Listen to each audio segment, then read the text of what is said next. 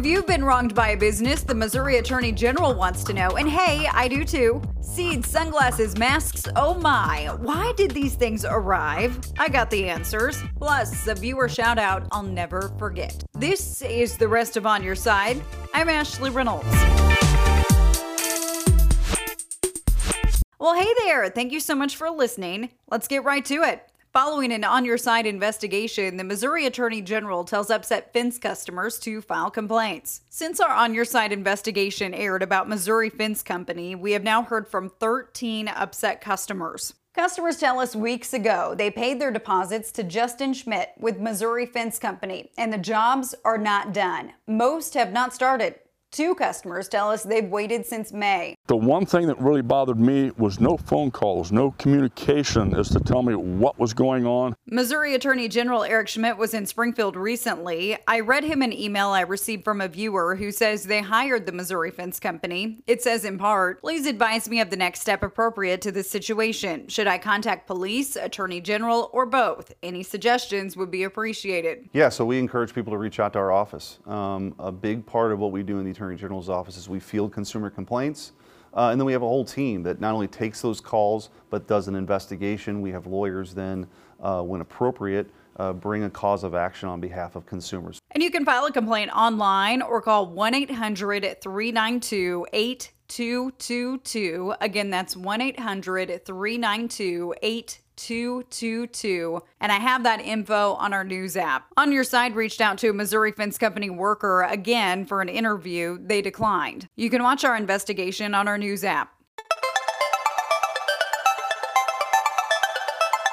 Let's talk about random items people are getting in their mailboxes from China. No joke. Rhonda sent me this Facebook message. A big thanks to Caitlin for reading it. I received a small package from China yesterday, and inside it was a pair of Ray-Ban glasses, which I hadn't ordered. I saw about seeds, but is this a new thing?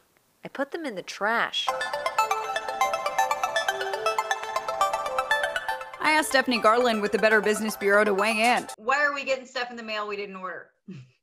So what's happening is scammers from China are going ahead and they are actually sending us things here in Springfield, the Ozarks, Missouri, and the rest of the nation.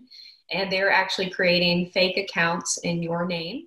So when they send you something, they can prove that they've got a tracking number to prove to um, certain providers who have uh, services where you can go and rate companies.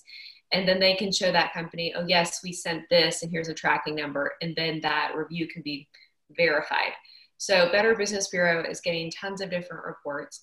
Can be a lot of different small things. So Better Business Bureau is getting reports of consumers getting sunglasses, mysterious seeds, hand warmers, flashlights, ping pong balls, face masks, small vacuum cleaner, and other small lightweight items that people did not order from China.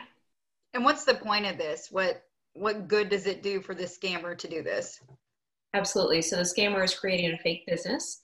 And once they go ahead and they get lots of great reviews from these different sites that aren't legitimate, then they can go ahead and say they have this product to sell. And obviously, they have, um, if they've created a fake profile with your name and your address and the tracking number that they sent you the item, then they have your information that they can then use to go and rate something positively.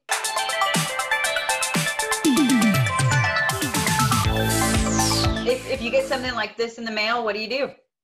If you get something like this in the mail, you need to report it to us, B as in boy, B as in boy, B as in boy.org, so bbb.org. And you can let us know on our scam tracker. You can also see if the post office will take it back if you write return to sender on it and take it back to the post office and have a conversation with them as well. And we work very closely with the United States Postal Inspector. They're actually on our consumer fraud task force that meets quarterly. So this is something they're definitely looking into.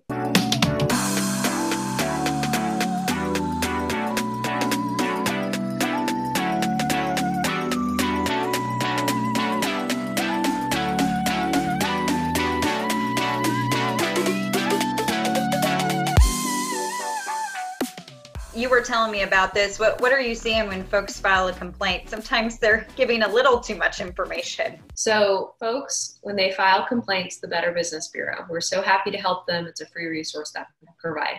But when people are filing with us, a lot of times they're giving us unnecessary information that we don't need. They're providing credit card numbers, debit card numbers, checking account numbers, saving account numbers, in some cases, routing numbers, wiring numbers, and even their social security number or their driver's license number. We don't need any of that information. None of that is necessary for you to give to us. We actually advise for you to keep that information very close to your chest, guard that information as carefully as you can, and to make sure you're only giving it to trusted sources. And I notice this too, just with the stories I do, because, you know, if someone contacts me who believes they were ripped off, I, I want to see that proof of purchase.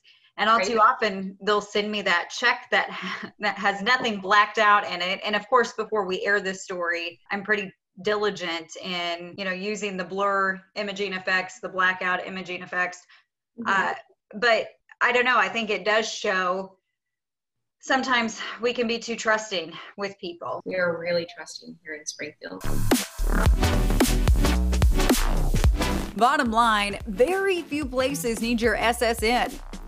You should really only give your digits to your employer, your bank, and your health insurance.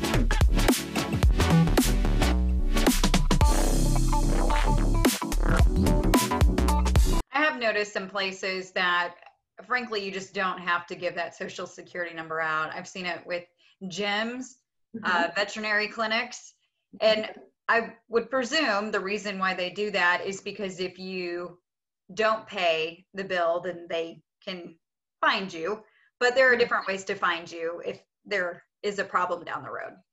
Absolutely. So it's very easy to find people in this day and age it's very easy to look on social media to contact somebody's boss to there's so many different ways that are necessary that you can use to find somebody you can pick up a phone and call somebody so it's not necessary for you to give out your sensitive information and also i had a woman who fell victim to a scam last week and she lost $100 and she was so proud of herself she was calling to file the scam report with us and she said i didn't give out my social security number and but as we were talking she let me know that she actually gave out all of the passwords to her bank and to get into her bank account.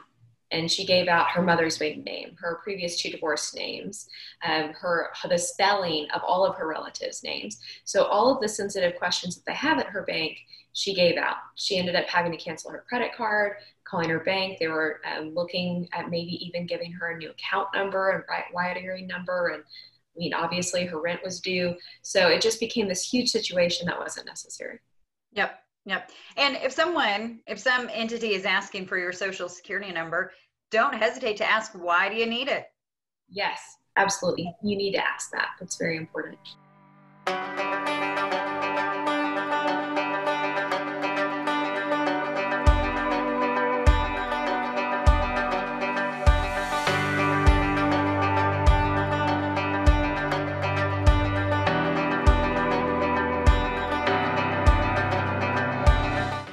I'd like to give a big shout out to Mark and Judy Meadows in Cassville. I interviewed them a few years ago for a story and we've kept in touch. So they've noticed, along with most of our viewers, I am now working from home. And I use this bookcase as a backdrop when I really don't have eh, when I really don't have anything else to show. Well, Judy sent me an email saying that top shelf is bare and she wanted to help me out. My husband recorded me opening the box. Oh my goodness.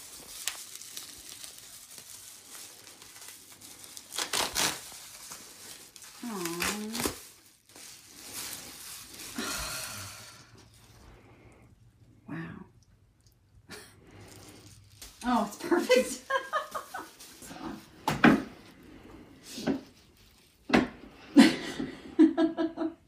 It is a beautiful clock. And if you watched KY3 this week, you might have noticed it on the bookshelf. It will stay there.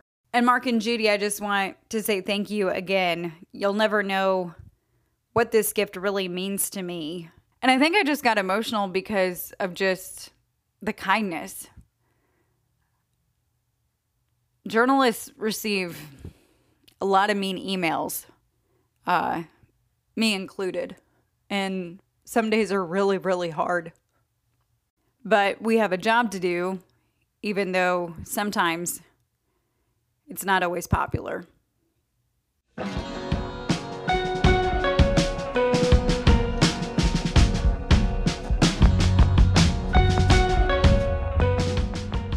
I think that does it. Thank you so much for the following and subscribing. I'm really enjoying this podcast, and I would love to hear your feedback. What do you want to hear more of? What do you want to hear less of? Just let me know.